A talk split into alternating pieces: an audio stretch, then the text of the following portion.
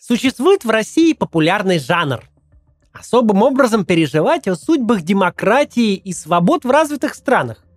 Его, как ни странно, разделяет официальная пропаганда, и те, кто называют себя самыми радикальными оппозиционерами. Коронакризис и кампания по вакцинации, ограничения с ними связанные, дали этому сюжету новый толчок. Западная бюрократия, дескать, берет себе все больше власти, отбирает у людей свободы, вводит запреты для невакцинированных, QR-коды, слежка, большой брат. Вы думаете, они остановятся после пандемии? Нет! Бюрократия сохранит инструменты для контроля над людьми. Наступит тирания. Особенно сторонникам такой позиции пришелся к душе нынешний протест дальнобойщиков в Канаде. Простые работяги взбунтовались против наступления тоталитаризма. Тоже вы, либералы, освещаете протесты в Беларуси, в России, в Казахстане, но проходите мимо настоящего народного бунта.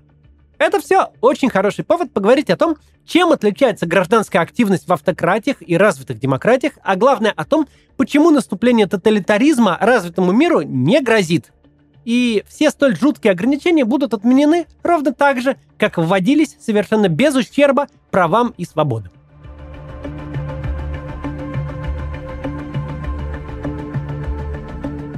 В развитых демократиях существует самый главный и самый эффективный инструмент влияния граждан на политиков и политику. Регулярные, разноуровневые, конкурентные и честные выборы. Это самый действенный механизм, потому что он действует не на общественное сознание через новостные заголовки. Он назначает людей на должности и снимает с них, дает власть и отбирает ее. Массовые уличные акции тоже очень важная часть демократического процесса. Через них активное меньшинство, занятое определенной проблемой, доносит свою повестку до остальных граждан и политиков. Автократии, такие вот как наша, российская, ну или белорусская, или казахская – Собственно, темы отличаются от демократий, что нормальные инструменты давления на власть и механизмы смены этой власти в них сознательно сломаны. Тут у граждан нет возможности выразить свою волю в электоральном процессе. Создание любой независимой политической структуры в автократических системах приводит к проблемам для ее участников и активным попыткам ее закрыть. Процесс регистрации на выборах в качестве кандидата усложнен до такой степени, что де-факто становится практически разрешительным – в легальной политической борьбе принимают участие только те силы, которые одобрены администрацией, ну или которые чудом пролезли. Но и этого недостаточно. Чем старше автократия, тем сильнее ей приходится искажать результаты выборов даже в настолько стерильной системе. В какой-то момент даже стратегия протестного голосования, когда избиратель показывает фигу начальству через голосование за технического кандидата вроде уборщицы или сторожа с ближайшей стоянки, перестает работать. Власти сознательно обрубают все механизмы обратной связи и перестают хоть как-то отвечать на общественный запрос. Единственным механизмом влияния на политическое руководство в таком случае остается уличная протестная активность. Из инструмента для меньшинства по продвижению локальной повестки она превращается в единственный инструмент для всех. В этом ключевое отличие.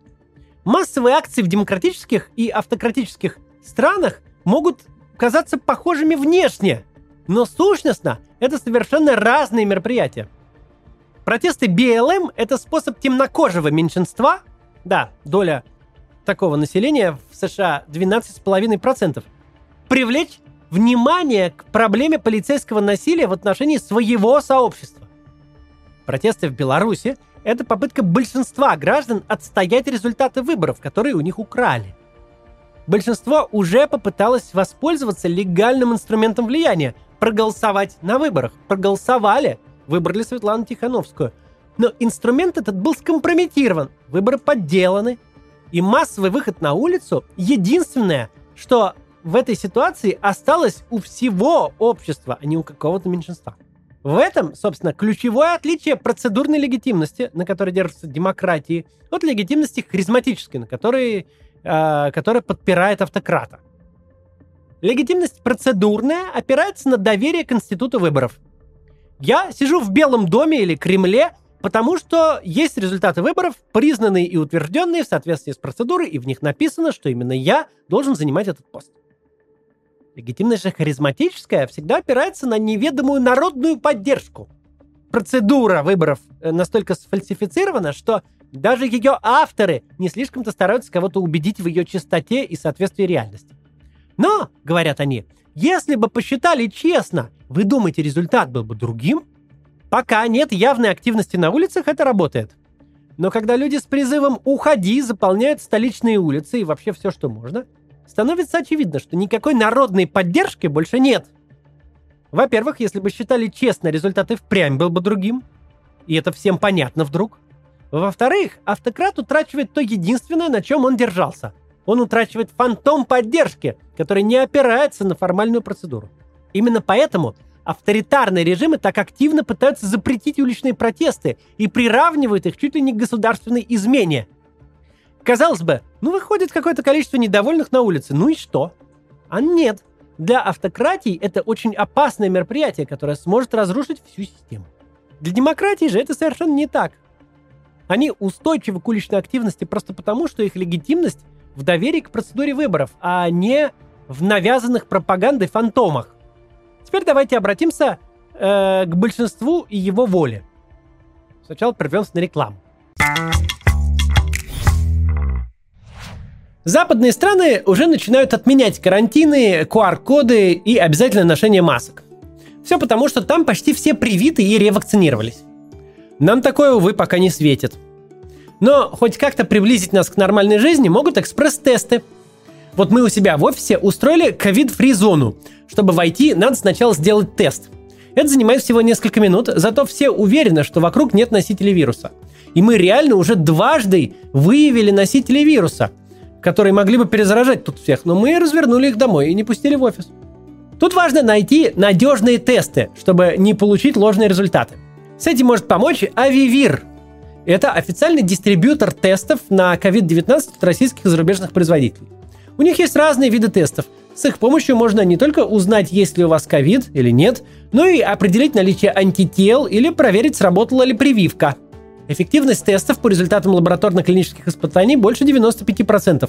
Сделать экспресс-тест можно самостоятельно в домашних условиях. Я сейчас вот каждый день делаю. Занимает это всего несколько секунд, а результат будет готов через 10-15 минут. Это полезно, чтобы подстраховаться перед поездкой к родственникам или вот как у нас на работе, чтобы не заразить случайно коллег. В наших силах сдерживать рост заболеваемости хотя бы в своем кругу, так что давайте позаботимся о себе и о близких. Эту рекламу мы разместили по бартеру. Нам дали эти тесты, и мы теперь ими тестируемся в офисе. За это разместили рекламу. Продолжим. О воле большинства сейчас поговорим. С самого начала коронакризиса этот вопрос занимал социологов, политологов и экономистов. Всех, кто профессионально следит за политической повесткой. Каковы будут последствия для демократических политиков в результате тех мер, которые принимались с целью сохранить жизни людей – и это действительно нетривиальный совершенно вопрос. Случилось нечто, чего раньше никогда не было.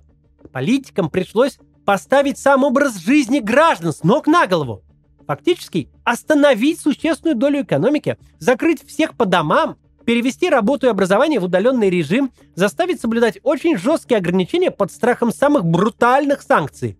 Государства впервые столкнулись с таким вызовом, и ввиду самой природы государства, которое не очень-то умеет работать тонко, особенно в экстремальных условиях, очень часто эти ограничения доходили до абсурда.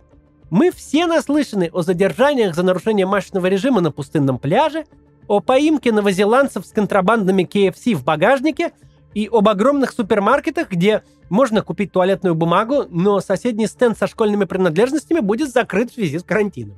Да, Власти развитых стран щедро платили гражданам за понесенные страдания.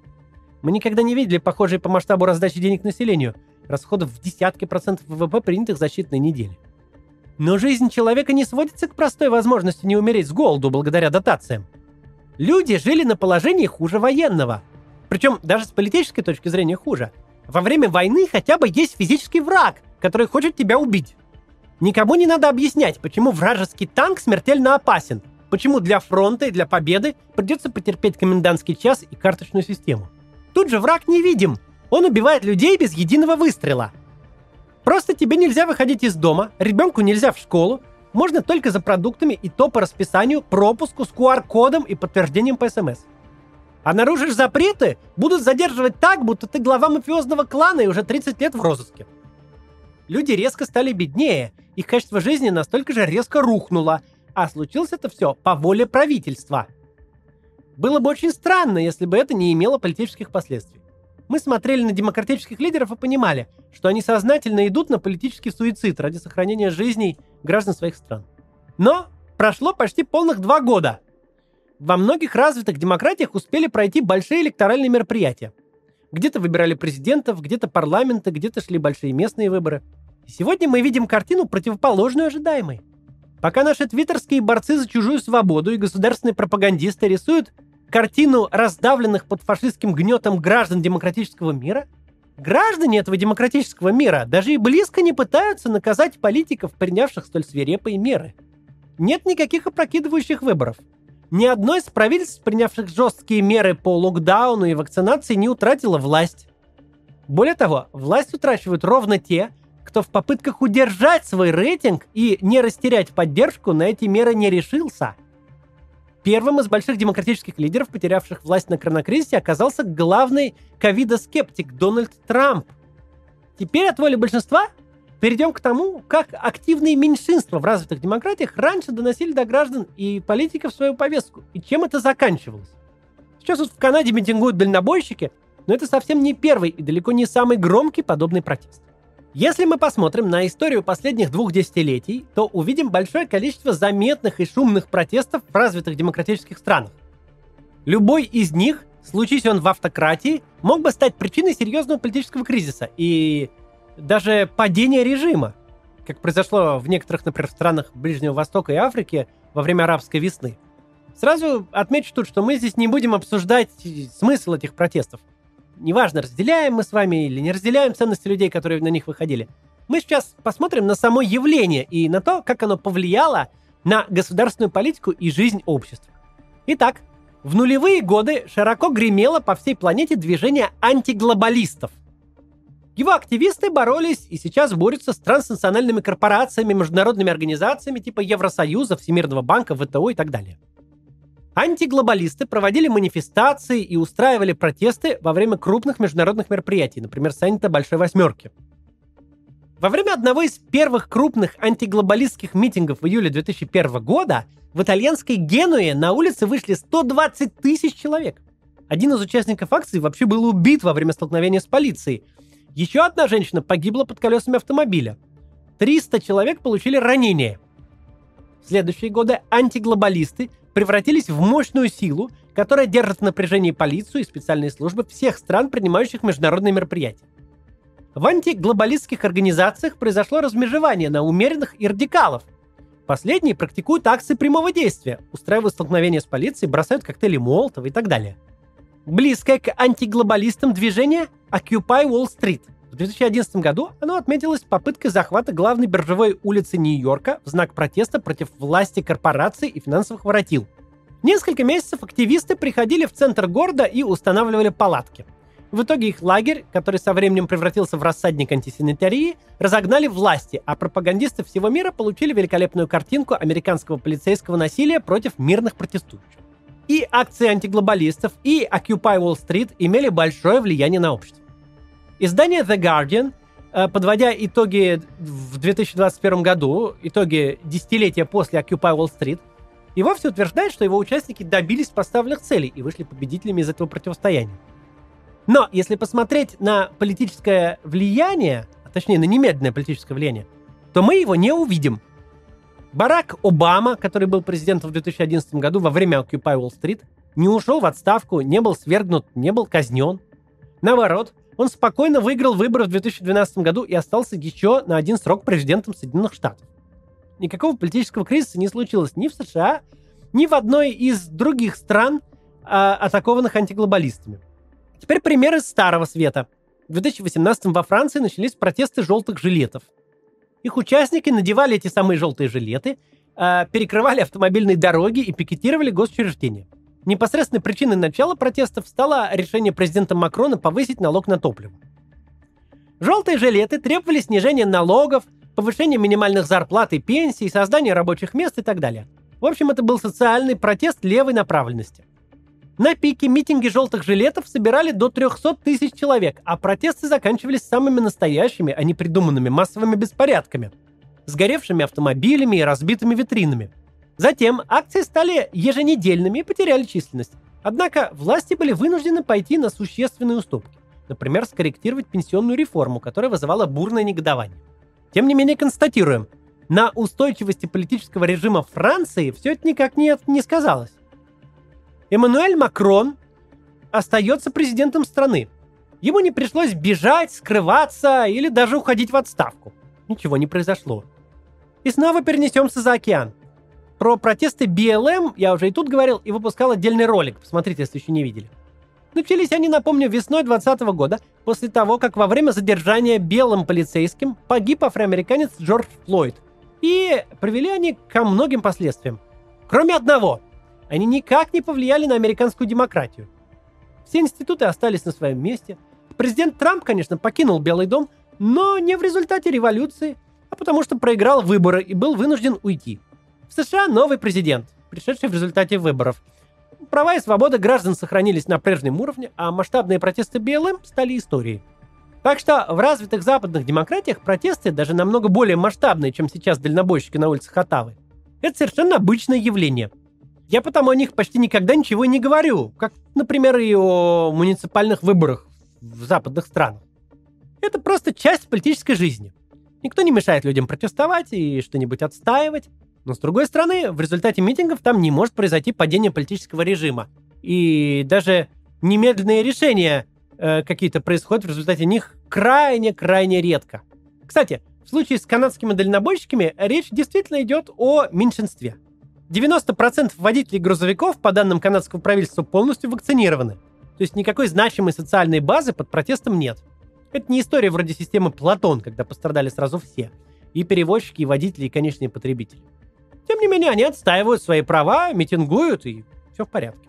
Теперь нужно остановиться на том, почему призрак тоталитаризма, социальные рейтинги и глобальная слежка – будущее для кого угодно, но только не для развитых демократий, и беспокоиться за них не надо. Да, естественное свойство любой бюрократии – занимать все свободное пространство. Если ей ничего не мешает, она ровно так делать и будет. Любые запреты, любые ограничения намного проще вводить, чем отменять. Вводить ограничения – это снимать с себя ответственность. Мы сделали все, что могли. Снимать ограничения – это брать на себя ответственность. Не доглядели. Брать ответственность никто на себя не любит, а снимать с удовольствием. Но тут между западными демократиями и такими странами, как наша, есть большой контраст. За два года пандемии, палец о палец не ударив во спасение э, жизни людей, все время отбрехиваясь от ответственности, российские власти выжили из вируса все, что смогли. Если настоящий локдаун едва ли продержался полтора месяца в 2020 году, то к 2022 у нас фактически отменена 31 статья Конституции, запрещены все митинги и собрания вплоть до одиночных пикетов. Под предлогом пандемии мы получили многодневное голосование на выборах всех уровней, массовое внедрение э, голосования электронного, которое никуда не уйдет, и, наконец, санитарное дело – по которому преследуют почти всех соратников Навального. Для России коронавирус стал новым Бесланом, катастрофой, под шумок которой можно отменить права граждан не по одной штучке, как делают обычно, а сразу целыми страницами. Вот так выглядит естественное состояние бюрократии. Она видит нишу и тут же ее заполняет. Единственное, что этот процесс способно остановить – конкуренция. Смена политического руководства в результате все тех же регулярных и многоуровневых выборов – только в этом случае чиновники понимают, если они заиграются, если граждане поймут, что речь уже не о здоровье, а о каких-то мутных политических мотивах, то их конкурент возьмет такой запрос на вооружение, и они просто потеряют власть. Обратите внимание, что в западных странах никакие, даже самые свирепые, вроде австралийских и новозеландских ограничения, не покушаются на политические права. Никакие выборы не отменяют, никто под шумок не пытается узурпировать власть. Не потому что не хотят, все хотят больше власти, и никто не хочет рисковать ею на выборах. Но потому, что не получится. В том же парламенте сидит легальная оппозиция, которая хочет стать властью, а дарить кому-то царский трон из-за эпидемии не хочет и не даст. Любой демократический политик понимает, что когда он использует аппарат государственного принуждения для сбережения жизни, то он должен бы выглядеть, выглядеть вроде бы злодеем тут. Потому что он заставляет людей прививаться контролирует их здоровье и поведение под страхом реального наказания, применения государственного насилия. Пока, и мы это видим по выборам, эта жесткость имеет общественную поддержку. Но все отлично понимают, что так будет продолжаться не вечно. Нельзя 10 лет держать общество в напряжении и надеяться на сохранение власти в конкурентной среде. Именно поэтому, совершенно не из высоких моральных соображений, а просто из желания сидеть там, где сидишь сейчас, не раздражать избирателя, демократические политики на перегонки стали снимать ограничения, едва это стало возможным по профессиональным медицинским соображениям. Никогда не нужно соблазняться похожей на первый взгляд картинкой – да, протесты с одной стороны и государственные ограничения с другой могут выглядеть очень похоже в свободных и несвободных странах. Но надо помнить, что в конкурентных демократиях правит большинство, а протесты – инструмент меньшинства. В автократиях же протест – просто единственный шанс для большинства хоть как-то достучаться до аппарата управления. В демократиях политики и рады бы соорудить большого брата и всех контролировать, но это не расширит их власть, это лишит их власти немедленно. Конкурентная демократия сегодня самая устойчивая модель. Она единственная, кто научился меняться и трансформироваться, менять одних руководителей на других, без революций и переворотов, без гражданских войн и крови на улицах. Что русскому хорошо, то немцу смерть. Было раньше такое расхожее выражение. Его можно транслировать на политические модели. То, что в конкурентной демократии сохранит вам жизнь, QR-коды и мониторинг контактов, Автократия используют, чтобы превратить вашу жизнь в ад. Главное свойство автократии – она ничем не ограничена, в ней нет конкуренции. Именно это ей позволяет не отступать с любых занятых рубежей. Сегодня бороться с настоящим терроризмом, а завтра по тем же законам сажать подростков за план что-нибудь взорвать в Майнкрафте. Ставить рамки на аэропортовом досмотре, как у всех, а через 10 лет этими рамками оборудовать любой вход в любое крупное здание и транспортный узел – надо думать, как Россию сделать конкурентной демократией, а не переживать, что у соседей она протухла. Не протухла. Если коротко описывать демократию, то это строй, где каждый день не слава богу. Такие люди стоят с плакатами, сякие ходят маршем, в газетах заголовки один другого хуже, коалицию в парламенте пытались собрать, не собралась, о бюджете пытались договориться, не договорились, выскочил на выборах кандидат как черт из табакерки, выиграл, Министр-ветеран, переживший пять президентов, улетел с кресла в результате секс-скандала. Приняли дурацкий закон, отменили хороший закон, приняли хороший закон, который на этапе исполнения стал плохим законом. Это все, если читать ежедневные новости. Возьмешь подшивку Нью-Йорк Таймса, полтораста лет хроники бесконечного апокалипсиса. А как иначе? Кто купит газету под заголовком «Все хорошо и будет только лучше»? Но посмотришь на большую перспективу, на десятилетия и как-то все действительно только лучше и лучше. Люди богаче, насилия меньше, все живут дольше, процедуры института работают. Кризис, который должен был убить всех и погубить нацию в момент времени, спустя пять лет уже никто и не вспомнил. Все хорошо каждый день только в диктатурах. Они идут от победы к победе. Никто не протестует, все в едином порыве, никаких проблем ни в государстве, ни в обществе. А после, в один момент, безо всяких симптомов, Оборачивается все это кровавой баней, а любимого руководителя солдаты волокут на расстрел. 20 век – это история того, как внешние наблюдатели хоронят западную демократию. А западная демократия тем временем простудилась уже не на первых похоронах. Занятно, что к похоронам свободного мира вместе с пропагандой присоединяются желающие как-то освежить свой публичный образ отставные политики. Реальной поддержки у них давно нет. От внутренней повестки они давно оторвались, Зато можно вешать доверчивой публике басню о наступлении тоталитаризма и тирании на Западе и постить целый день фоточки с разных западных митингов. Сейчас прямо у нас на глазах правительство стремительно отменяют все введенные коронавирусные ограничения. Ведь те достигли цели. Почти поголовно все привились, жизни людей сохранили. Большой брат сделал свое дело. Большой брат может уходить. Остановит ли это твиттерных борцов за чужую свободу? Ведь того, что они прогнозировали, буквально не случилось. Конечно, нет. Ведь дело не в чужой свободе, не в борьбе, о которой никто не просил и никто спасибо не скажет.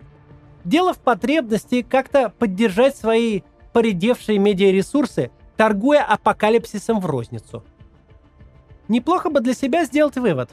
Если кто-то начинает хоронить старушку-демократию, он вполне вероятно не борец за абстрактную свободу против тирании, а борец за собственную цитируемость.